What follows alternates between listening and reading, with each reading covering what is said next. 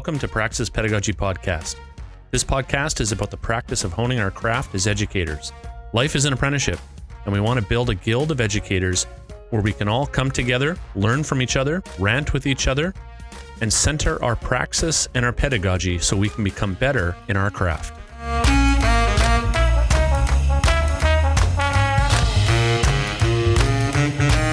Hey everyone, and welcome to another episode of Praxis Pedagogy Podcast, episode 35, The Great Canadian Training Gap. That's right. Chad, Sally, and myself sit down and we talk about an article that came across our desks about the Great Canadian Training Gap. And the focus of the article was comparing the Canadian apprenticeship system with the European apprenticeship system, specifically the German apprenticeship system. A lot of good stuff in this episode, as always. And I think you'll find an interesting perspective from Sally because she did her apprenticeship in the UK. So she brings a wealth of experience, knowledge, background to this specific topic. I think you're going to enjoy this one. This is awesome. And we'll catch you on the other side.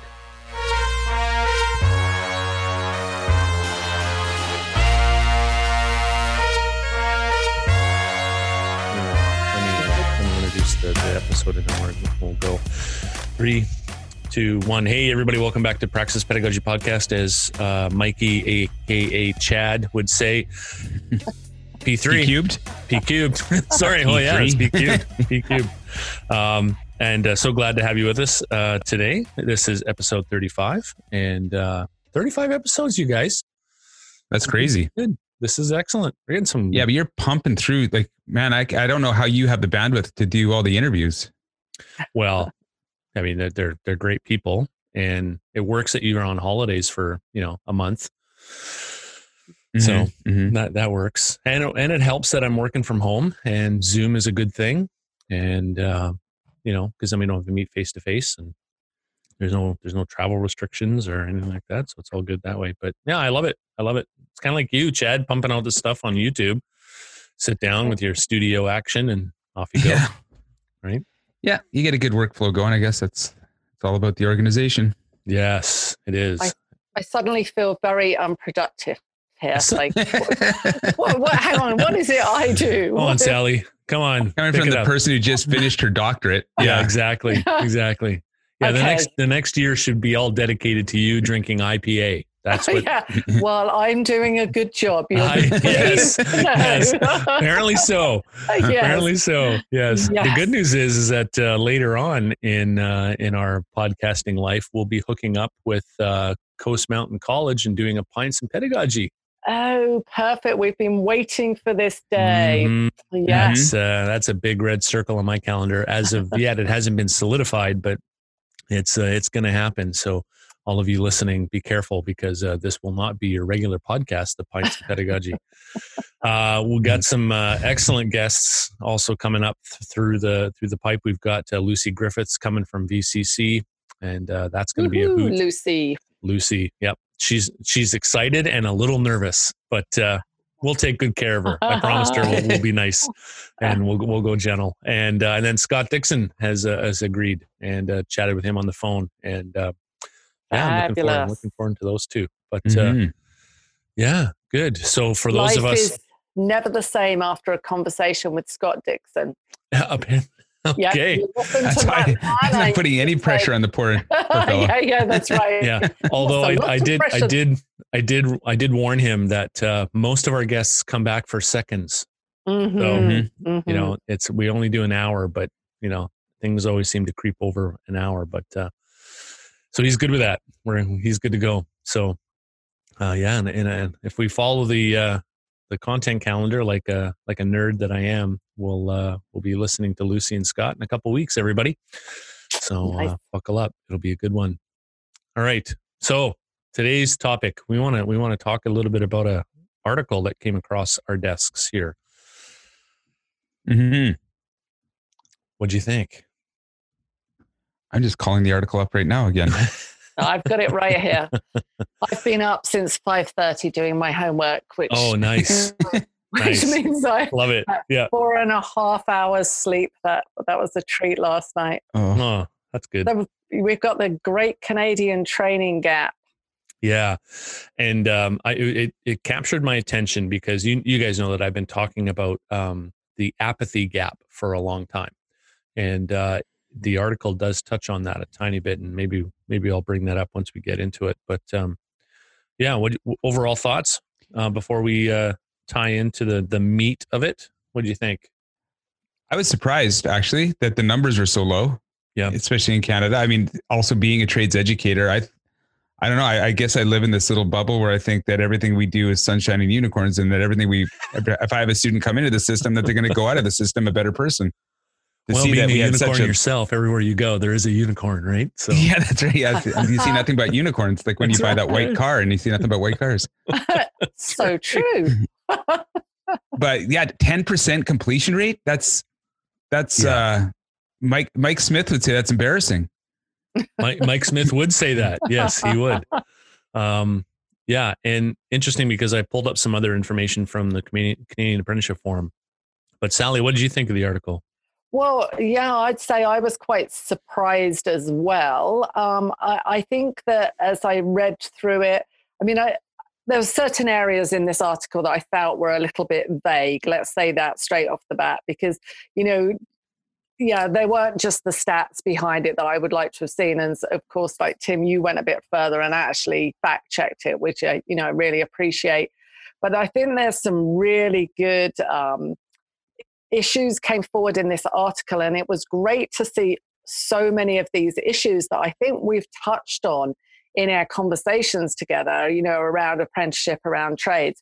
And somebody has brought it together all very nicely in this, you know, relatively short article.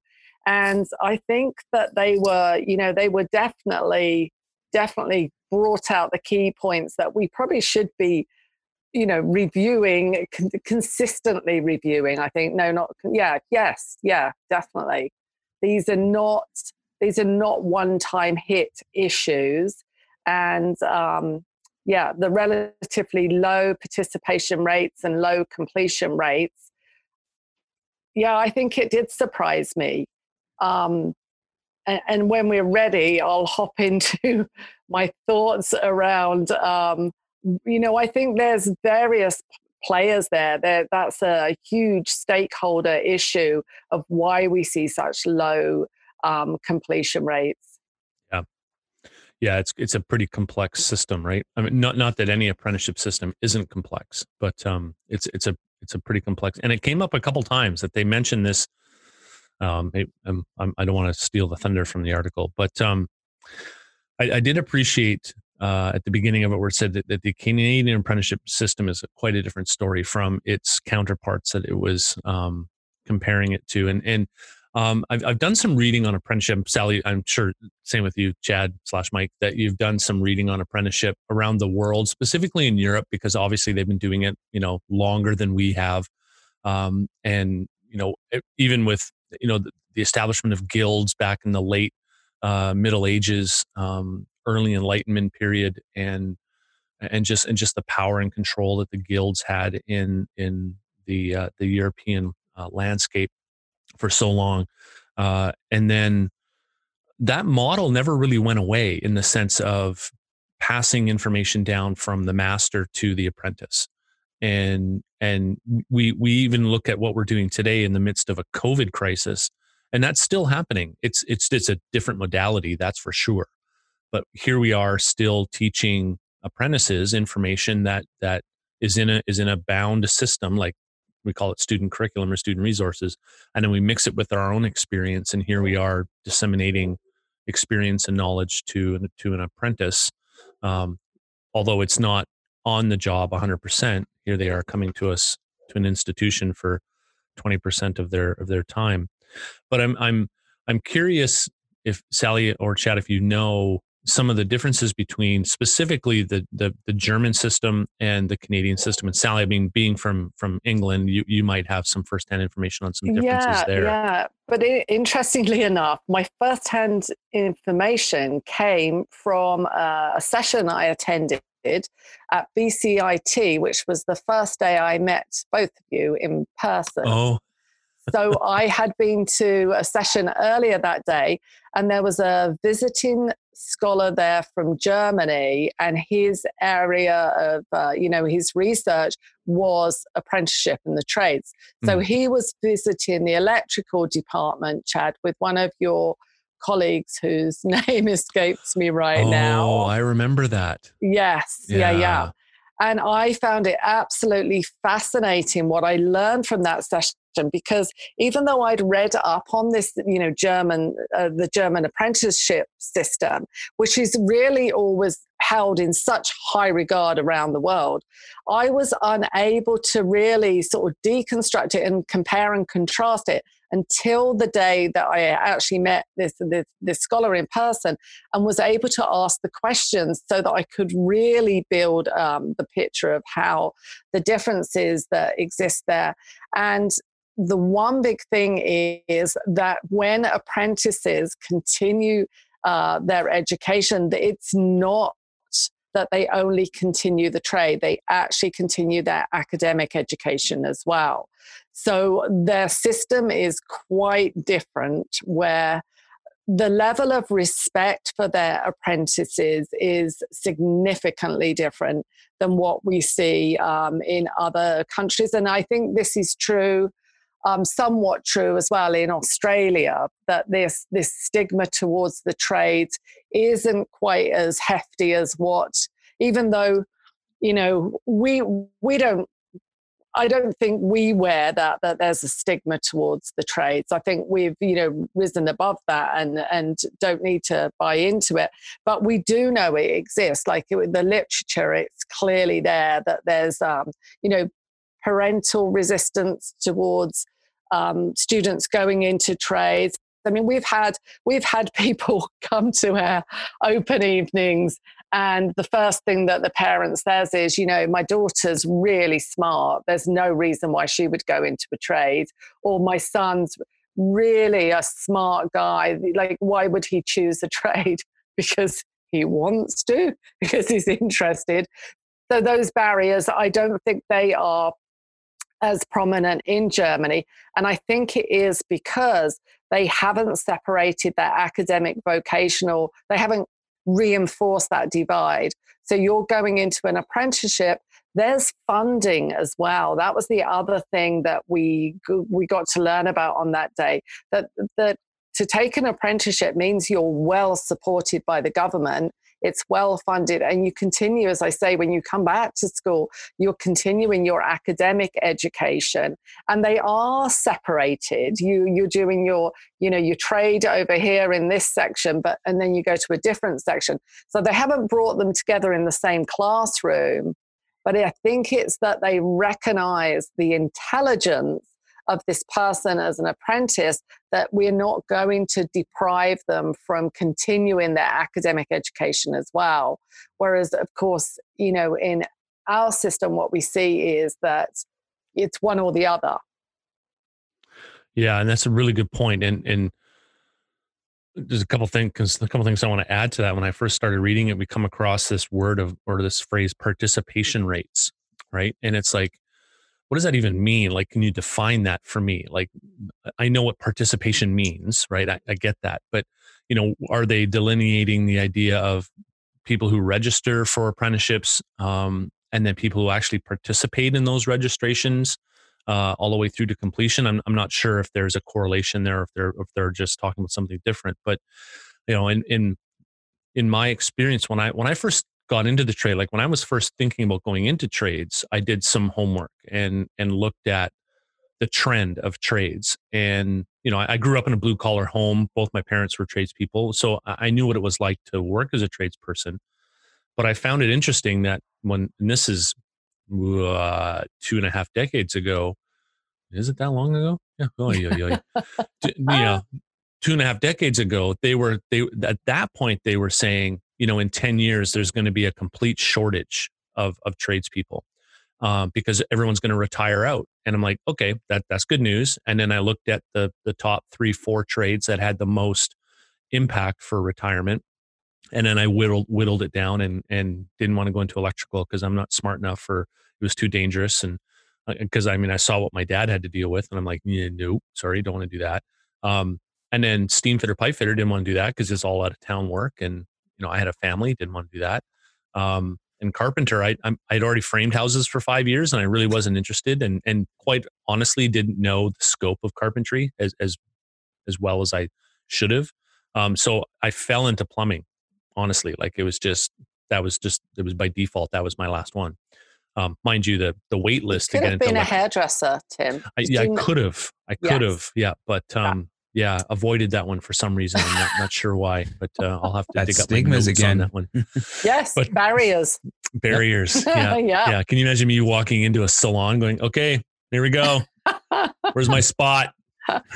yeah. Move away. Yeah, I don't think I have enough tattoos either to work in a salon as a as a guy. But uh, anyway, all that said, um, the participation rate thing stuck out to me too, um, and I have done some reading about the and you brought it up, uh, Sally, the perception bias of trades in Europe, and I was shocked because this long history of trades being in England, especially, and this was they were looking at the English system specifically Mhm. and and I thought to myself, so you know, high school grads or or a little bit, a couple grades or lower than that, they're they're still thinking of trades as a second class option. Like, and I yeah. thought, what? Like you guys are steeped in the history of trades. Like some Mhm. trades began their guild ex- experience and existence in England. Like. Like, like for instance, plumbers. They first became a guild member in England. Like it's, like for me it just it just blew me up blew me away and then um, i know that with germany the german system is is looked at as you know the pinnacle but i'm i'm wondering like like why like is, is it because they I, I have this i have this image in my head of two lines of students or, or kids when they're like nine years old and they're like okay you're going to do this test You've and- got and it. sorry You've got it. oh is that They're- it They're 11, actually. Okay, Yeah. see, and, and I wonder if that's if that's it, right? And if it's built into the fabric, and I'm and I can't remember if Germany is a socialist um, country or not. It would make sense that if if they're doing that, it would fit into that socialist model rather than a capitalist model, uh, like we see in Canada, for instance. Um, because if it's a socialist model, then they're going to look at the whole framework of of of their of their infrastructure for their country, and they're going to say, okay, we we don't want to have too many of this. We want to make sure it's balanced, and and and and they they're not going to leave it up to, you know, post secondary to make that distinction for them, like we see here in in in Canada, especially where you know pe- people go through the K to twelve system and then they're filtered. It's almost like they're filtered at grade twelve as to where they're going to go post secondary, community college, or some kind of vocational training. Yeah, I think there's either or. So, you know, in, in the UK now, there's only two counties, as I understand it, that still have the, the that still um, have the 11 plus exam. So the 11 plus exam is the one that you take at the age of 11, and it determines whether you're going into a grammar school, which is your academic um, pathway into university, or if you're going into um, they used to call them secondary schools but i think that's a little bit harsh that's that's where i went off to the secondary school um, because at the time when i was in the uk like only 9% of the children actually passed this exam and it's all yeah and it's it's marked on a bell curve so depending on which geographical area you were in and the density of that population or the wealth of that particular area they may have more seats available in their grammar school. So Oh. it wasn't, a, you know, it wasn't a set pass mark. It was a floating pass mark. Anyway, nine. That doesn't sound biased at all. No, not at all. And Oh. of course, it was a real, you know, it's that whole means through curriculum of social, social stratification. That's what they're doing. So I think even though that's been reshaped now, and like I say, that only actually exists in two counties in the country, but as a society, they still buy into that. The people, the history is there. And the housing uh, market in those two counties is the most expensive in the whole of the country because people move to that area so that their child can take the 11 plus. They have their children tutored. There's incredible amount of tutoring goes on before this, these exams so that they can get this free seat for their child at a grammar school, which is equivalent to a private school. So that divide still exists there, I think, in the framework of, um, you know, the mindset um, around that, which, as I understand it, the way that Germany has structured it is they've they have they've probably done the closest thing we've seen globally to actually whether they've done this as a solution to the academic vocational divide or whether it didn't exist there i don't know Yeah.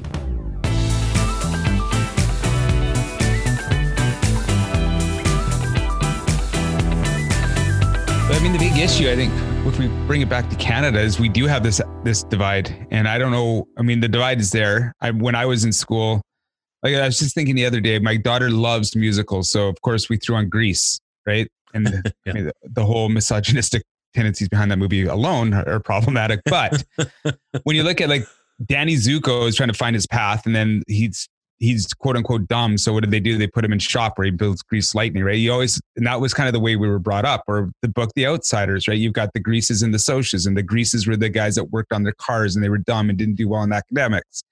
So this is kind of the culture that we're in pushes that. And so then we've got our students who think that way as well. And that, you know, if you don't, if you're not good at school, you're not good at studying, you're not good at learning, then you go into trades. Well, then you get the students that are like they, they're mechanically inclined. So those ones do well in trade school because that's where they really do want to be. But then you also get that that type of student who doesn't really they're kind of lost right now and they don't know where they want to go and they think that this is just going to be easy. And I've I have so many of those students show up and then they're blown away with the rigor that's involved because trade school or trades education it's not for people who can't do the work, right? It's not just an easy out. And for some reason this academic vocational education divide is academics is hard and rigorous and vocational is just easy. And you know you just you do some stupid dumb math and then you go to work. And but it's not. And any trade you're in it's got there's a lot of stuff that you have to know. I mean to get into electrical you have to have physics 12 and math 12 in bc to, to get in there right? So but that that's the thing is we've got this the stereotype of what trades education is and it's not that we need to somehow i don't know how but we need to let people know that it is and it's it's a parallel path to academics. It's not a lesser path. It's not for people who don't want to do work because it's just as hard, if not more, in some aspects. Oh, I think it's harder. It's harder on your body. It's harder on your mind. I mean, it's in some cases like Sally, you owned your own business. You were you were an entrepreneur at, at the same time you were a tradesperson. And how many trades people do we know that are in that boat? Not not just in hairstyling, but in almost every almost in every trade. There's there's some aspect of entrepreneurship or ownership when it comes to this. Mhm. Yeah, yeah. And I think that, you know, I think that we've got a systematic problem around um, you know how we how we perceive trade just you know building what you said there chad and i think electrical is i don't think electrical falls quite into this this range because we all know that we cannot play around with the electrics in our house. We all see things electrical that are way too complex for us Yeah. to touch. Yeah. But also, you're recognized that a red seal is a requirement. Look at your entry requirements, like you're saying, physics 12. You know, so this is a well respected trade. But I think where it starts to fall apart is when we, you know, just going back to this article and the low completion rates. Well, when you work in a province where it's not required for you to Mhm. complete your apprenticeship. So, for example, you'll go to a construction site. These are the homes that we live in. And how many of those carpenters on site are Red Seal? Well, I think the standard is that you need to have one Red Seal person on site. Well, why do we not have everybody with a red seal on site? Why, why is this? So I think this is where, when we look, like if there's a stigma that exists here, it's because we're not, you know, the government of BC, I think in 2003, 2004, deregulated so many of these trades. And at that time, it's, it is devaluing the Mhm. knowledge and the skills of Agreed. these tradespeople. So these stigmas, I, I think, will continue until we actually recognize those qualifications. We don't allow other people that, I mean, to think that your home can be constructed by people that are not qualified and you just live in there quite, you know, quite comfortably. And yet, you know, you can't go to a massage therapist for an hour and go to a massage therapist that is that doesn't have the recognized credential. Mhm. Yeah. Why did they deregulate some of those trades? I don't understand. I never understood that. Well, I think it was. I, mean, I think the bottom line of it is comes back to the almighty dollar because if you're regulating a trade, then you have so many um, steps along the way. So I think they just actually looked at certain trades and said, "Hang on, we don't need to regulate this. There must be. I mean, if we could." if we have the time to do this really look into the savings that the you know the government made from deregulating those Mhm. trades um, and then at the same time, you know, we've got harmonization sweeping across the country now. So I think there's a five year plan to harmonize all these trades. Um, across Canada, which looks really positive. You know, this is a good thing that we're doing here. And yet, when you go into the individual provinces, it's like, yes, we are har- harmonizing, and yet we're not regulated within our province. So we will get a red seal, but in actual fact, nobody's ever going to say you have to have a red seal to ha- work here. But if we hop over into Alberta, then you do. So why is that? You know, I think those things are I think they're at the roots of this ongoing, you know, ongoing uh, barrier towards trades. Yeah, and like I was saying before, it's I think it's part of the complexity too of of the system in the sense that you you have you have the red seal, which is a national certification, um, and it's and it's really just an endorsement. It's not your CFQ, No, right? you it's get your really ju- CFQ right before Sorry? your red seal. Your, your CFQ comes when you're past your schooling, right? when you when you've completed your apprenticeship. yeah, and and so in, in some provinces there's actually two or three exams to get through the hoops right? So in alberta for instance they have to write a CEQ exam for the province of alberta before they write their red seal. As in bc that's not that's not the case. They just finish their level four and go and write their red seal. So even the system that way is is skewed. And when we look at when we look at the federal approach to to education it's just here's a bunch of money and you guys take care of how you're going to manage your educational uh, processes and, and how you address your educational needs. And I'm wondering if in some European countries, if it's not different, if it's if the if the federal government in Germany, and again I'm speaking out of ignorance because I haven't done this much background checking and, and, and research, but I'm I'm just wondering if there's more input with the money that they give to individual provinces or states within the larger country saying okay here's this money but you need to make sure you do this this this and this rather than just here's a bunch and see you later.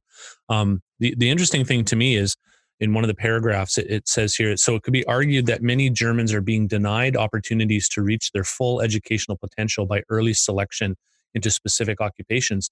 And i'm like measured by whom? So they're being denied they're being denied educational opportunities by by whom? Like that doesn't make sense to me. Um and you know it, it's like it's like they're saying well you know the german system is just so much better but here we are talking or reading about you know the fact that people's uh, educational opportunities are being stunted Yeah, And- and that that didn't make sense to me either, Tim. Just because of that conversation that that I mentioned earlier um, with the the scholar from Germany, because he was very clear about this continuous pathway that you know goes on in the academic as well, and and I think you know that is an argument that we make here when we narrow somebody's curriculum based on their specifically to their occupation we could argue. I mean, I I personally did argue that um, in the UK did deprive me of a full education by you know at the age of 11 by you know streaming me off with the other one 91 percent. They deliberately did that, and they knew that they were doing that. But um, yeah, I question that around the um, the the German system around the whole idea that you know these uh, if you go into a trade you've been de- deprived of this reaching your full potential academically. But then we also need to compare that what that means here in BC when we know at Thompson Rivers and at VIU if you have a red seal that is um, equivalent to the first two years of a, an undergrad degree so we're recognizing this And I think this is the interesting thing. On one hand, you know, we're recognizing this. We're, the universities are saying, yes, you have a you have your red seal endorsement, you've got that industry experience, you have this equivalency of 60 credits. Now you can come in and do a general degree, two years, and you will have your degree. So this is really good. They're also, the government's also got all of these grants in place for completion rates around apprenticeship. So you complete your apprenticeship. I think you can access up to $4,000 in grants. I'm pretty sure that's, that's what it is. And yet, when we step out of that environment and into industry, industry doesn't know about these grants, and industry is willing to hire you without that credential.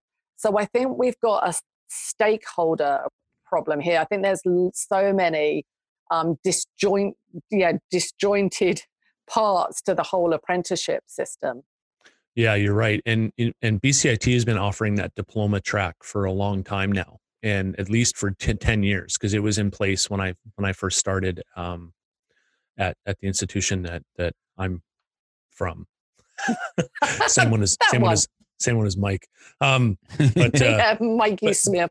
but here's here's the thing with that though, right? Uh, one, how much is it? How much is that pathway uh, promoted, highlighted within trades itself, right? Um, and and how many actually take it?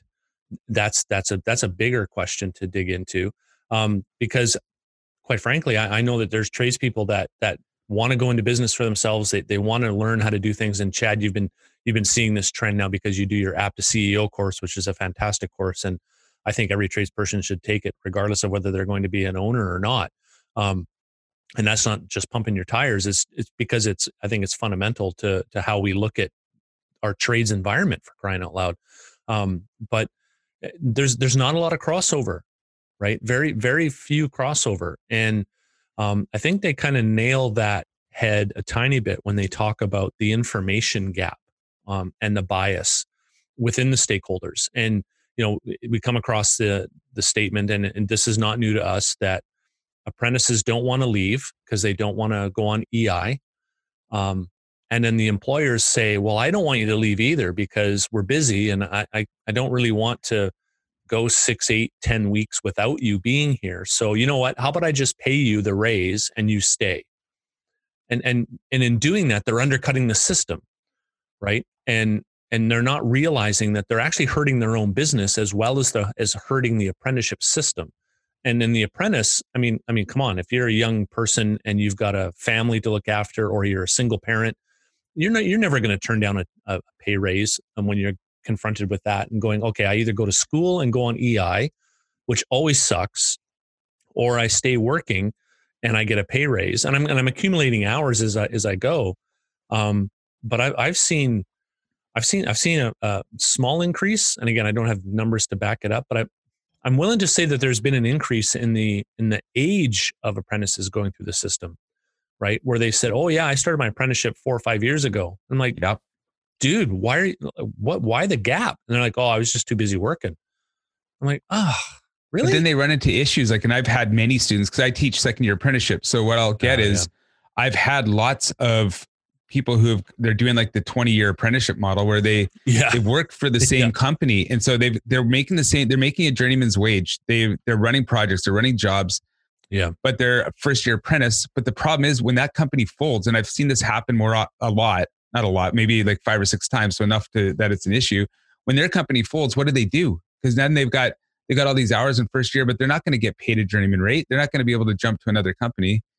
So we need to start pumping up that this isn't like I don't know. I think it goes back to like what Sally said earlier. It's a stakeholder issue, right? We've got, and it's not just one stakeholder being the government. We've got to talk about industry. We've got to talk about the educators, and we, this is something we always talk about too. Is the subject matter experts? There, you get these grizzly old ex foremen that are teaching now. Of course, not this is at an undisclosed location, but that are like they they think academics is brutal and like why would that's just stupid school and so they they pump that up and they don't pump the, the fact like you said tim that there's programs that they can go on to improve their education or not improve but take next steps And we need to be, as educators, telling our students that your ticket is just a step and the next step to a career. Like, tell that to my students all the time. I, I never thought I'd go into the trades. I, in fact, I specifically said I would never go into the trades. then I ended up in the trades. Yeah. And then it, it parlayed into teaching. And then it parlayed into me getting my master's. And it's like, it's been a, a level up for lots of other things, but nobody talks about that. They talk about you're going to get in the trades. And if you're really smart, you're going to start your own company. And then it ends there. We don't talk I- about all the other options. I think that like the, you bring forward so that so many good points in those last two um, conversations there, and one of them is this gap where, as educators, we haven't been able to fill this. Like we can hop in and create online courses, truly online courses that are intended for apprentices to take while they're still in the workplace.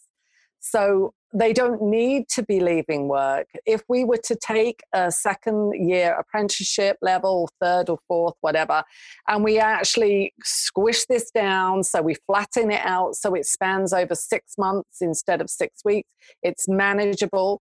We design it as, you know, educational designers, we design it so that it is, the learner is able to work through there um, independently then we can have our apprentices continuing with their lives, continuing in the workplace.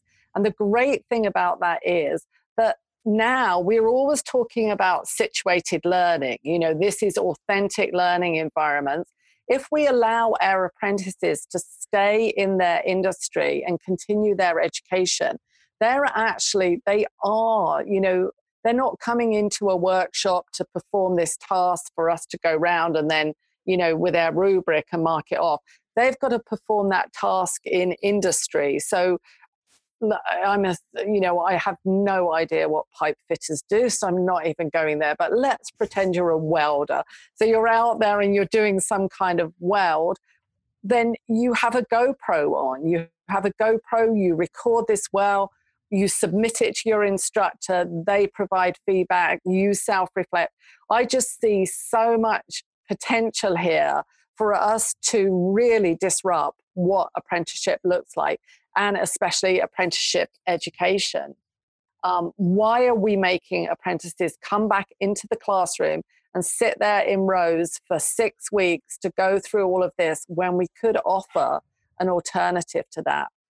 So I think 2020, with the help of COVID 19 here, is actually giving us that huge thrust forward that we need to. It's disrupting a nice disruption apart from the Yeah. COVID piece. Yeah, I'm gonna I'm gonna hop in here for just a second, Chad, and, and then we'll let you go. We'll we'll we'll, we'll release we'll release the leash and yeah, yeah, yeah. off, off you go. Um, because you you make a good point. Like the work integrated learning, I often I often chuckle inside when I see institutions or other programs go, "Hey, we're we're diving into work integrated learning," and I'm like, "Yeah, we've been doing that for two thousand years." Um, the the whole thing of living labs too that that made me smile and and kind of laugh inside too because living labs were not like five years ago they were like this panacea that everyone kind of woke up to and went oh living labs that what a brilliant idea. And i'm like why don't you just come across to the technical and trade side? Because we've been doing this for 2000 years like it's it's it's a no-brainer to us we get it. Um, but they, they said in the article that many people now recognize the value of linking formal schooling and job experience. Like no kidding right? Like we look at we look at certain community colleges and certain aspects of of universities and they get it right? That and so much so that they've niched into it. Um and and i made a little note here about more university graduates are going to community colleges to acquire technical job skills. So here's here's here's a scenario. Somebody goes to university they get a they get a four year degree bachelor of arts degree even a bachelor of science degree now is starting to get some scrutiny and, and its and its validity in the in the marketplace. And they're realizing oh i can't i can't go anywhere with this. I don't i don't i, I can't get a job with this. Well i guess i'll go to bcit and go into this program go into computer science and in two years i'll have a diploma and i'll have a job before i even graduate. And and my wife has always been on this soapbox for a long time because she she went to school she got her degree at ubc she spent an extra year at ubc she wanted to go into med school couldn't get into med school um, for a bunch of different reasons one i think because she was a woman um, but they wouldn't they just wouldn't let her in because um, it was it was a time and era where very few women were getting into med school, and um, and then she she went to Alberta, couldn't get in there, came back here, and just said, okay, I'm just going to go into nursing. Went to BCIT, two year diploma, graduated with honors. She had a job before she finished.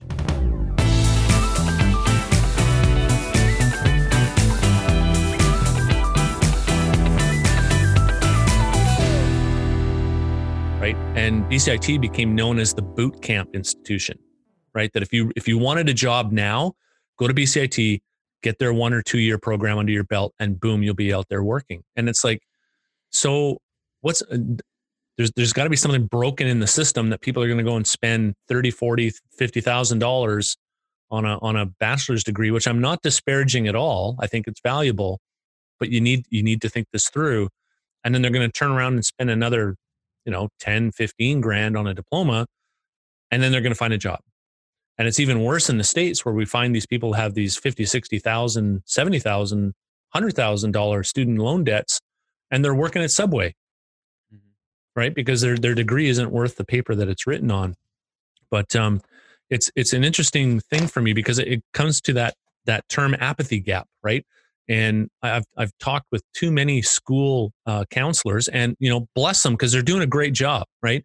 And and, it, and it's an apathy gap because they don't know what they don't know, and because they don't know it, they just go eh, eh, right? And and so, until you get them into a room and you go, do you understand that that a that a young person by the time they graduate at 17 by the time they're 21 22 they could be making $60000 a year with no student loan debt or very little. And they're like, what?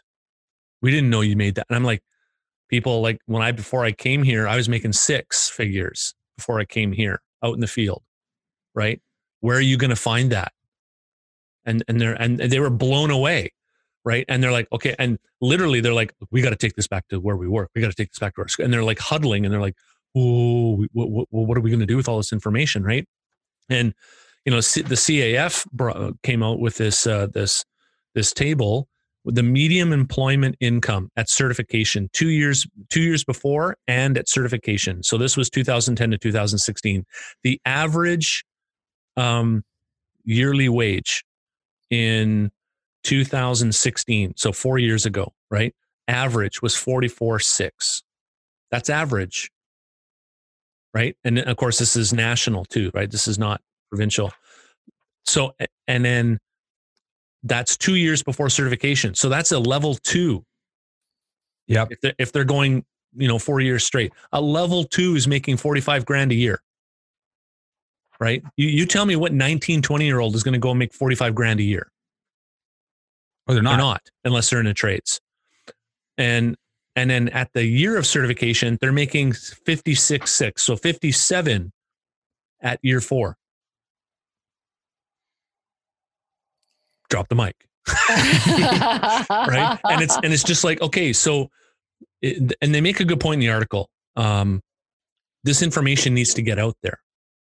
People need to know. And that's what I mean by the apathy gap is like, once people have the information, now they can make a more, a better informed decision. Right. And, and I'll just end my little soapbox thing with this, that there, there, and there was a, um, there was a, uh, a high school trades program uh, and I won't I won't mention the high school name just for you know to protect the innocent. Um, but I, I, I heard this right from the shop teacher, and they get funding because uh, on the number of students that they get in their classroom because they're an elective. They're not compulsory. They're an elective, and they were they were leading their students through a couple different um, uh, trades. One of them being carpentry, and I think the other one was was metal work or sheet metal or something like that. And they weren't getting students signing up for it. Like nobody was signing up for it. And he was in danger of losing his courses and and if essentially seeing a reduction in his in his time at the school, right? So he changed one word. He changed he he he took out, you know, trades and put in engineering. I knew it. I knew you were going to say And literally within weeks signed up, sold out didn't change a spit of what they did in the class, didn't change an outline, didn't change an, an outcome, nothing. Changed the title, one word on the title. And I'm like, come on, really? Like, serious? And he goes, no, it this happened. And so when they saw the word engineering, they put their kid in it because they thought it was best. And I'm like, okay, that's that's bias for sure, but that's that just confirms for me this apathy gap. Okay, I'm done. Ready? Go, Jen. no, there is a huge apathy gap. Like we see it all the time, and it's it's it's this stigma of trades again. Like, what do we? The thing is, like going back, there's so much to unpack with what you were just saying, Tim. Um, when I went to university, it was okay to like go to university and not know what you're going to do and expected like, oh yeah, you know, you you're just going to find yourself. You're going to take those years and really discover who you are, get your degree, and then you know, then maybe there will be a job out there. Who knows what it's going to be? I don't know what kind of job you're going to get with the bachelor's of English literature that I was going for, but eventually there's something out there, I'm sure. well, let, let me let me just interject. Unless you're going to go all the way and get your PhD and go into the system itself and teach that, right? Yeah, it's it's not worth it. But that's what I'm saying. It's yeah. it, and I'm not disparaging from academic at all. I think if, no, no, no, if you know that that's the direction you want to go in, like say everybody want like a big one back in the day, we always joked was oh, I'm going to be a marine biologist because it was just you're going to take biology and then kind of go on to that. But you had to have that that vision to go on and do that. Like I've known people who got degrees in oceanography and then got another degree in biology and then really work hard to go in that route, right? So intention. But what about those people like myself who are late bloomers and just really didn't know what they wanted to do? I wish that I had fallen into a trade and kind of found myself that way and realized that there is still rigor, there's still academic stuff that happens in that because I prided myself in being I was a reader and I, I was a thinker and a, like I loved philosophy and stuff like that, but that wasn't going to get me anywhere. So why not take that and still use that in the trade, which I did. But I, I started it at 25 when I could have started it at 17, 18 years old, and then found myself at, at the end of all that making $100,000 a year, right? that meet that medium one, that fifty-seven thousand dollars, that doesn't include overtime. That doesn't include all this other stuff that these students, when they get out of, if they're working hard, you can easily make close to a hundred, right? So, oh yeah, depending on where you're going and what you're doing, it's not exactly hard, it's not hard to make 70, 80. Yeah. So these students of ours that are coming out of high school and figuring this out because their parents have figured it out, then they they you know while you while you figure yourself out, why don't you just do a trade because your friend's going to be working at Starbucks making 15 an hour you're going to make 15 an hour, but then the next year you're going to make 1750. Then the next year you're going to make 2250. And then by the time you're done, you're going to be 35 an hour. Then if you want to, then you figure out, okay, no, I, I do want to like, look at, look at us. Like Sally's got a doctorate. You've got an MEd in leadership. I've got an MA in, in learning and technology. That all came afterwards, right? We, we did our trades and then we fell in love with, like I fell in love with pedagogy. Sally fell in love with pedagogy. You fell in love with leadership. And then we moved on from that. So I wish, like, I don't regret any of my life, but I, I wish that I had taken those years and instead of kind of just taking elective courses on philosophy of religion and all that fun stuff that was good to fun to think about, if I had taken that as an evening course while I was doing a trade, then I, I would have finished my trade at 21 years old and then gone on to do whatever I wanted. I'm so envious that you did that though. So I think it's really interesting that you say this because one of the things is when you are led into, if you have a system that does this academic vocational divide, once you've been, you know, once you've been segregated off into that vocational side, then nobody, you know, is working on your academic side. So you are deprived of English literature. You are deprived of philosophy. And so, you know, for me, you, like you spent that time doing this you know working on your degree. This is something that it should not be an either or. It should be yes i'm going into an apprenticeship but i am still able to take an elective course. And so that you can take first year electrical and philosophy. I mean you're in the same university like we look at these regional universities, there's five of them now in BC. They have full trades programs and full degree master's programs all there on the same place. Why are we still dividing this up? You know, if you you can take electives if you're in the academic side, but not in the vocational side. And so I think I really I think we're at this stage where you know how many more years are we going to keep reinforcing this old system that is no longer serving us. And I don't think it served us for a long while, but it, it seems to me that there's there's so many opportunities and coming back to now what we have with educational technology we do not need to keep the structure of the full walls of a classroom that isn't we don't need to keep people sitting in classroom 5 days a week in apprenticeship from you know 8 till 3 we can disrupt that and at the same time as we disrupt that we can offer other avenues. Why why are you not working on your degree at the same time as your apprenticeship? Totally. Well i, I can answer that question because it's just too stinking hard right? I mean you, have got life you've got a family you, you're working um, and and now we're talking about stretching out a, a, a six or ten week apprenticeship block to six months.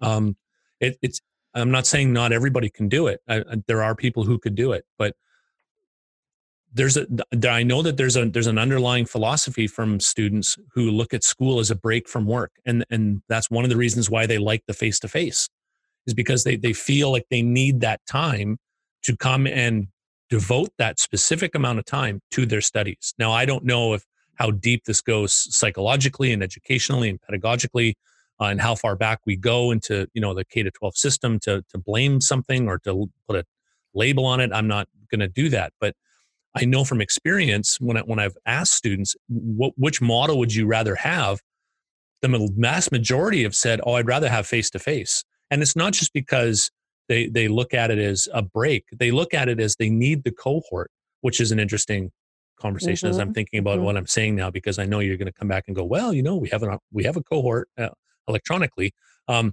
and going through a master's degree and and you know we had cohorts it was all online that, that worked but um, so the the coming to school piece I, I think is is is a is a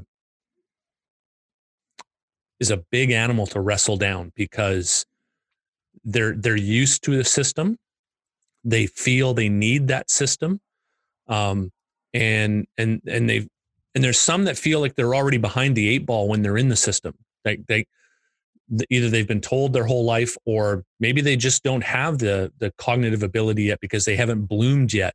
Um, and they're getting killed every time they they they do something academically and and that's one reason why they've gone into the trades because how many times have we heard students say to us oh i'm really good with my hands but with the books i'm not really that great right and so they, they nail it in a practical they understand all the concepts um, and but you know, I'm painting myself in a corner as I'm saying this. I know that. Um, well, I, I got a couple, like, just to push back a little bit on that. It, I'm going to use a statement that you used earlier, Tim, is they don't know what they don't know. Um, the students have always had face-to-face classrooms up until COVID. Basically, most of them, right, mm-hmm. have been in a phase. They've gone through high school, they've gone through elementary school. Some of them have gone through university, and it's always been lecture style. Mm-hmm. So now we've had this opportunity to design these courses with care and if done properly, I think we can shift the paradigm. Now, the reason why I push back a little bit is this week, I always, uh, not I always, I'm starting to interview my students. Like once every month, I'm going to have a sit down conversation with my students. Some of them, these conversations lasted like 45 seconds and it was like pulling teeth to get any information out of them. Some of them I'd had to cut them off after half an hour saying, I got another one coming up. Sorry, we got to go. But so this week I, I did 16 interviews over the week, which was exciting and exhausting at the same time. But I asked, what did you think of this model? And I would say, and I, I kept notes on this, about half of them said that they thought that it was going to suck and that they weren't going to get anything out of it. And they were surprised that this is a this different kind of way of learning is actually working. And then a lot of them, I'd say almost most of them said they really appreciated the new model because it allows them the flexibility to do other things. One guy said, I was able to actually tell my boss that I don't have to quit, that I can work because I am keeping up with the work because I've got the flexibility. He said, I told my boss I just need to be online for an hour in the morning and an hour at lunch, and that's it. So the way that they, they design these things, then they start realizing, okay, it can be done. But the, the problem that we're running into is that it's always been done this way. So what other way is there? So they don't know what they don't know. And I think the institutions are, are not even realizing that yet, that right now we're just looking at this remote learning as it's um you know it's just for now and we'll get back to the way it was before but i don't want it to go back to the way it was before the system wasn't working and yeah maybe there was some pass rates and now i see that it's a lot lower than even i thought it was So we have an opportunity here to do something. But here's the thing that scares me is we talk about it, we think it's a great idea. And the people that we talk to, because we live in an echo chamber, that's just the way life is. We silo with people that we get along with. They agree that it's a good idea. But the stakeholders at these undisclosed universities and institutions that we work at, do they get it? Or, or do they just want to see go back to the way it was too? Because they're the ones that are making the decisions and we push and push and then we can get labeled as this kind of weirdo that does this other stuff and you know then it, they just kind of leave you alone and so what do you do and, and tell them like how do we make how do we affect change in all of this like real change? Like we're, we're changing a little bit in our classes but at an institutional level if covid was a vaccine was found today and we were allowed to go back to school on monday i guarantee that our institutions would go back to exactly the way it was well, yeah, because it's because it was easy. It was set up, the systems in place, and it's been running for a while. And it's not perfect, but it's there. They don't. They didn't have to re. They don't have to recreate anything. It's it's all yeah. there. And you know the experience that you've had with your students is is not unique to to your class because I, I've taught three business courses uh, at for night school, and at the end of and two of them have done their their final exams now. And at the end of their final exams, I have that question in there. So what what are you going to take away uh, from your learning experience in this in this term? And i would say uh, 80 to 90% of them have said almost exactly the same thing that you just said chad. I signed up face to face i was i was expecting the course to be super boring and very fundamental and da da da da da and then but and then they, they lay out all this stuff that was different and out of their expectation out of their wheelhouse and they loved it loved it so much that they're coming back again in the fall. And so at, at our undisclosed institution, the PTS enrollment has only dropped 2.5%. Right. That's which is great. Which is huge. Yeah. Right.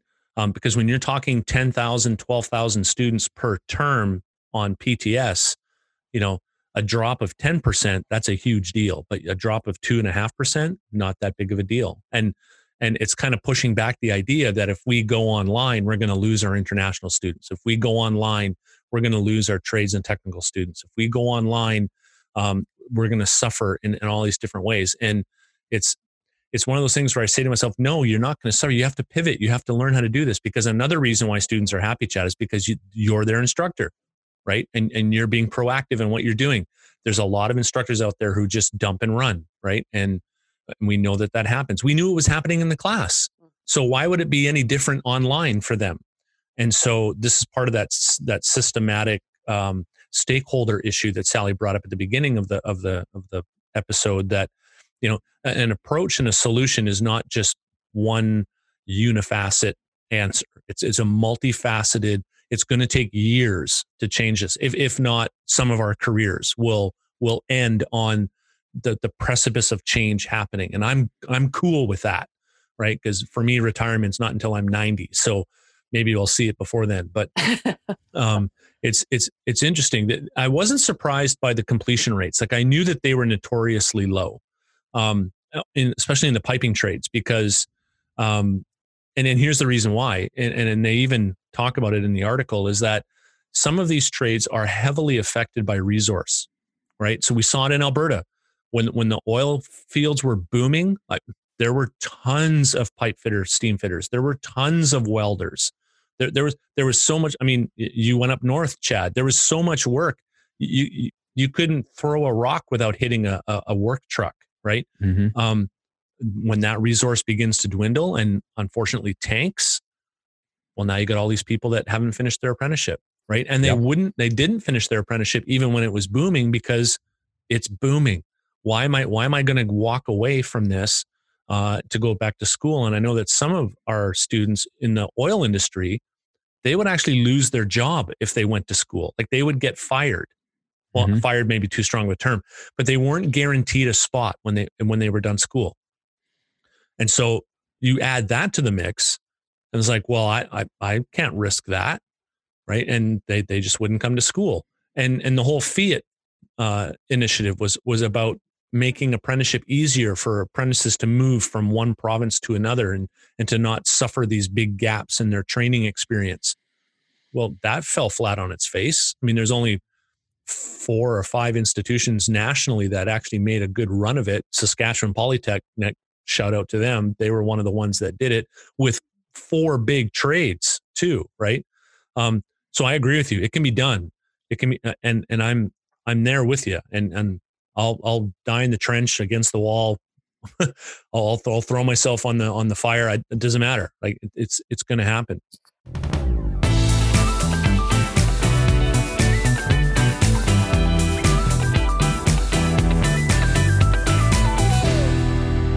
I think that, you know, this whole idea of what's being done now and the success. So you're both hearing this success about the online, excuse me, platform. And the same with the master's cohort that I'm teaching right now. But what they spoke about was their transition too. So I think really, Tim, you captured this earlier. You know, we've got the apprenticeship mindset. I'm taking six weeks, eight weeks, or 10 weeks away from work. I'm coming to the classroom. I need to be there. And I think, like, my master's cohort, they felt like that at the beginning of the semester. They were, you know, in this remote learning zone. But here they are at the end of the semester going, We've done it. We've transitioned. We know how to learn in this environment now, and they're really valuing it. So mm-hmm. I think that there's so many opportunities and and I do believe like you know Chad was saying if the vaccine's found tomorrow we'll all go back into class and we'll set it up the way we did but it's never it's it's no longer has the same established footing to it because we've tried something else and I think that like when I developed that hairstylist um, online in collaboration with College of the Rockies and Selkirk as well, there was a lot of pushback. How could you possibly have hairstylists take their second level apprenticeship online? And we've talked about this before, so I'm not going to go into detail, but the the level of the work, the quality of the work that was submitted was far higher than what we see in face to face. And these students, this was before we used Zoom all the time. So we didn't even have those touch points where we met face to face. And so I see so much potential. And and Tim, I think you're right that we maybe we don't want to go all the way and saying, okay, let's make this horizontal. You're just doing three hours a week online. Maybe you need to be in session in a face to face session one day a week you know, maybe we kind of, we look at a blend, but we're going to disrupt everything. And I think that's the big thing because employment will look different. You sure know, you will. won't have instructors that are teaching, you know, four or five days a week or teaching the same course four or five days a week. So there's yep. lots of disruptions. no, I totally agree. And I, I, just need to say one more thing because I'm fired up now. Hold on. um, at, at at our our undisclosed institution, we we run a gas A program. Now, gas A they have no limitation on what they can work on in in the fuels. So there's like with a gas B, there's a limitation on on BTU input. Okay, with a gas A, there's no limitation. The only limitation is they're not allowed to work on propane conversions for vehicles. Okay. And so this, and it's been always dubbed industrial gas fitting because that's where the majority of these guys go and girls, the majority of these people, apprentices, they're not even really apprentices. They go and work. Okay. Here's here's my point. We've been running this program for two decades, at least, right? In the last two decades, eh, I would say in the last five years, five, seven years, we've been running two streams of this class one face to face, one online. Okay. And, and I, the pinnacle of this was when they had 90 students in the program in one program in the term. They had 16 in the class, and then they had whatever that was 74, 74 online. So as the synchronous piece was happening, and the class was running two times a week, two nights a week for three hours each for seven months, right? Seven months. That worked. Now it took it took four instructors to deal with that.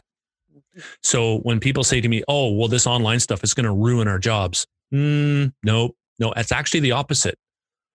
It'll ruin your job if you're not going to pivot. It will ruin your job if you don't want to embrace tech.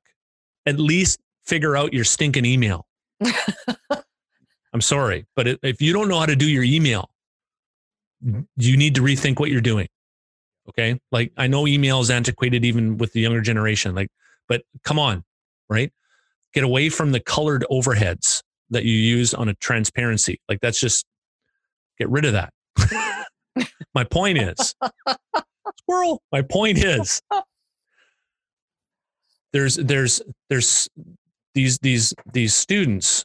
They're online for seven months. They come to campus for two weeks, ten days. They do their practicals, and at the end of those two weeks, they're released. And some of them still don't write their certification exam for a month afterward. So get this, they're in class for 7 months online. They come to they come to the institute for 2 weeks and then it's another month before they write. And I'm and I would and I would hazard to say the success rate is n- not any lower than 75%. 75% success. A little higher than 10%. Little higher. Well, I look at the I look at the stats here, right? Because I got them right here. Um, the average completion rates for construction electrician, 55%. The average completion rate for hairstylist, 52%. And just so that you guys can feel better, the the average completion rate for plumber, pardon me, getting all emotional, 45%. 45% people. Because right? Four and a half out of 10. Four and a half out of 10, right? Yeah. It's like, come on, people. Anyway, so my point is, oh, I'm getting tired getting up and down on this box here. Point is, it can happen. It can change. It can do. It can be really. It can be done really well. And as a as a as a little as a little another poke in the in the beast, we know that the authority having jurisdiction, and I'm not talking about you know local inspectors. I'm talking about the provincial authority, has been talking about this kind of model for years and has been asking institutions to think about this kind of model for years, aka Sally, right? Sally, can you take a level two and put it online for us? Yes. Right. Indeed. They've been ta- and and they've been talking about this for years. And there's always been this pushback. We can't do it that way. We can't do it that way. How do you expect us to do it this way? How do you, and now the conversation is, okay, I guess we can do it this way. And so again for the third or fourth time i'm done. Drop the mic. But it's it's it, it, just it's it's proving itself over and over again that it can work. But there's so many aspects to this. Like it's not going to work if you're just going to dump and run. It's not going to work if you look at you know uh, online education as just you know here's a pdf read it and i'll and i'll put a quiz on it uh, next week right? Or that's sorry jack go ahead i'm, I'm gonna no i was just gonna say that's why i think we have our students like i've had students at the beginning like when i when we pivoted in march there we had students drop out of the program because they can't learn online because learning online to them is dumping and running throwing in pdfs throwing in this no interaction then we start i we start designing we start talking we start realizing that online learning needs to have high touch points, right? You have to have access to your students. You have to have a back channel going nonstop. Right now, as I'm speaking to you, I, I've got my students taking an exam. My Slack channel is open and they're asking tons of questions. So if you see me look down at my keyboard quickly, that's what's happening. But you've got so to have. If you say your name and hi, you don't answer, you're like you're distracted. Yeah, and when yeah. I'm looking off to the side here, and yeah. um, so it can be done. And then that was that came up in my interviews. I thought that I couldn't learn online. This shows me that this is awesome because yeah. what I do too is they I have moments like I not to get onto my soapbox, but no, in the go. morning we meet at 8 a.m. So from 8 till 9, I have, I talk a little bit about what the day is going to look like. I give them a five to 10 question quiz that they work on individually. And then after that, I go through the answers. So they can ask questions. That ends around 9, 9.30. From 9 till 12 is their time to engage with the work. It's also their time to reach out to me and ask for help.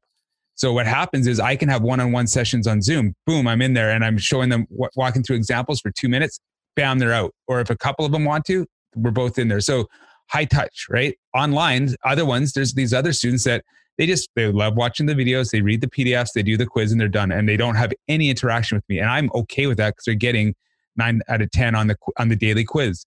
Then we have an afternoon where I make them get into groups. So whether they're blasting through the program or not, they still have group work that they have to do. So I don't even know where I'm going with all this. Oh, I'm just going with the whole fact that online is not what they think online is. And we need to get that stigma out too. Online is not you're working on your own and then at the end of it you have a summative exam. It's not that. It's you online needs to change. And I know a lot of instructors are doing that, but that's not the way it needs to be done. I don't we need to show from the mountaintops that online is quite engaging. Online can actually be more engaging.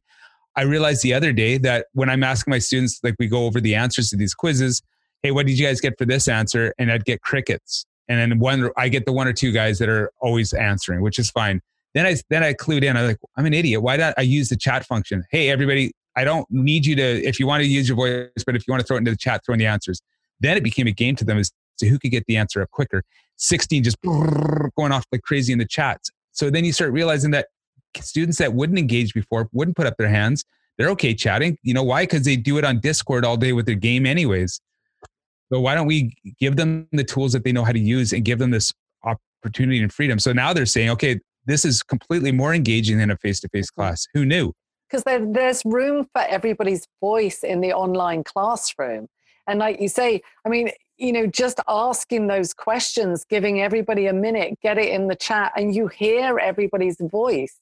Like there's so many touch points that you've spoken about and i think it comes full circle to where we left our conversation last week was this is it. Like curriculum designers we need curriculum de- designers now to work with the trades faculties and we need people like ourselves that have developed online courses. We've taught in the trades and there is and i mean this is the great thing about lucy griffiths coming to join us in a couple of weeks is that Lucy has just been hired. She has got a trades background.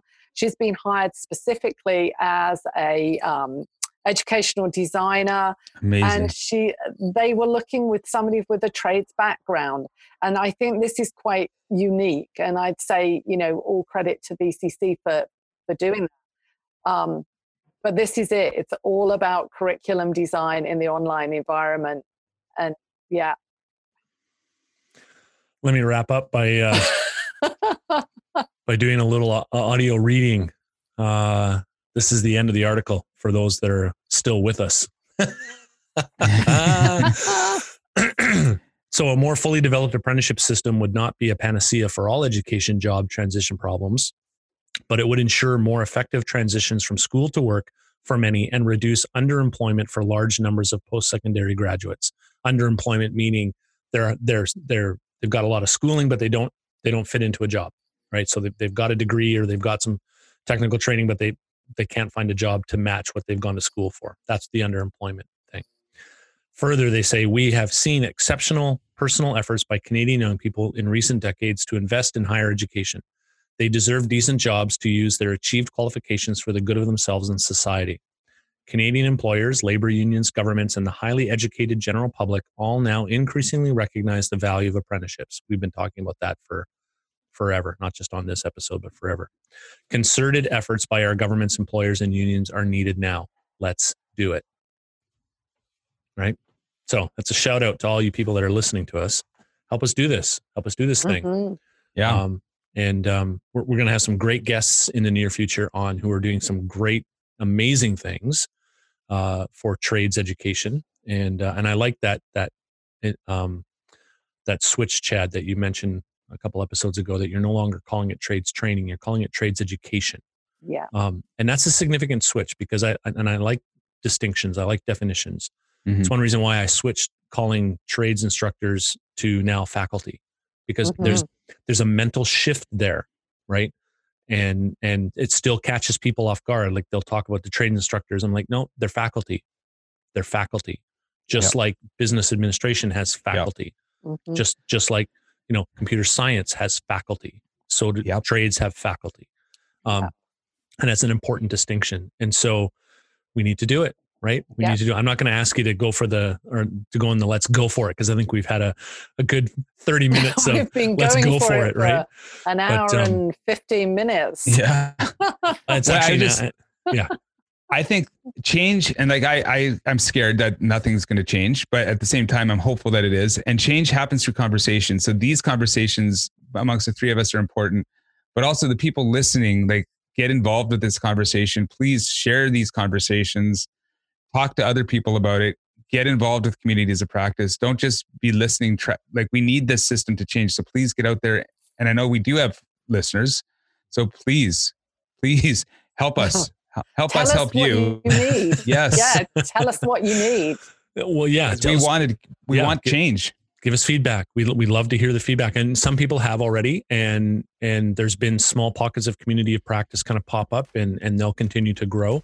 Um, but that's one reason why we do this podcast, right? It's not just about standing on a soapbox and telling people what we think. It's it's it's trying to Isn't?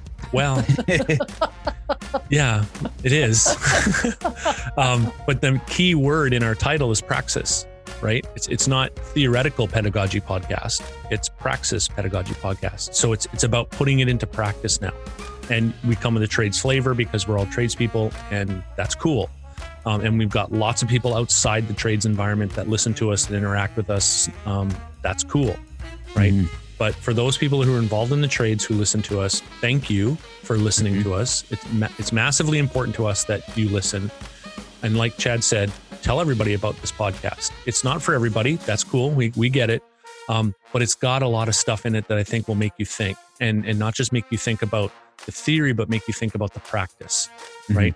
And and I'm I'm super excited about what's going to continue on in this podcast as our trades worlds evolve and change continually. Um, we're not going back to the way it was. We can't, and and it won't. It, it's just it's to me, it's a no brainer. It's just a matter of what's it going to look like at, at in in the next term and then the next term after that. I think in five years we'll look back at this COVID and go, it, it was it sucked because we know people who got sick, and more seriously, we may know of somebody who has passed away because of it. But out of that was a catalyst for change that has been needed for a long time. Oh, yeah. and, and there, there'll be parts of this COVID that we'll look back on and go, I'm thankful that it happened at the time that it happened because it it created the the needed change or it, it brought the environment together. So, having said that, thanks for listening, everybody. This has been uh, this has been a blast again, and um, tons of stuff in here for you. And uh, we we appreciate you listening. Give us feedback. Let us know what you'd like to hear about. If if any of this has sparked some stuff for you that you want to see more soapbox events, that's cool. Um, but uh, let us know what you think. And because some of us, some of you have, and it, it's been awesome. So I'll, I'll stop talking now. But uh, thank you.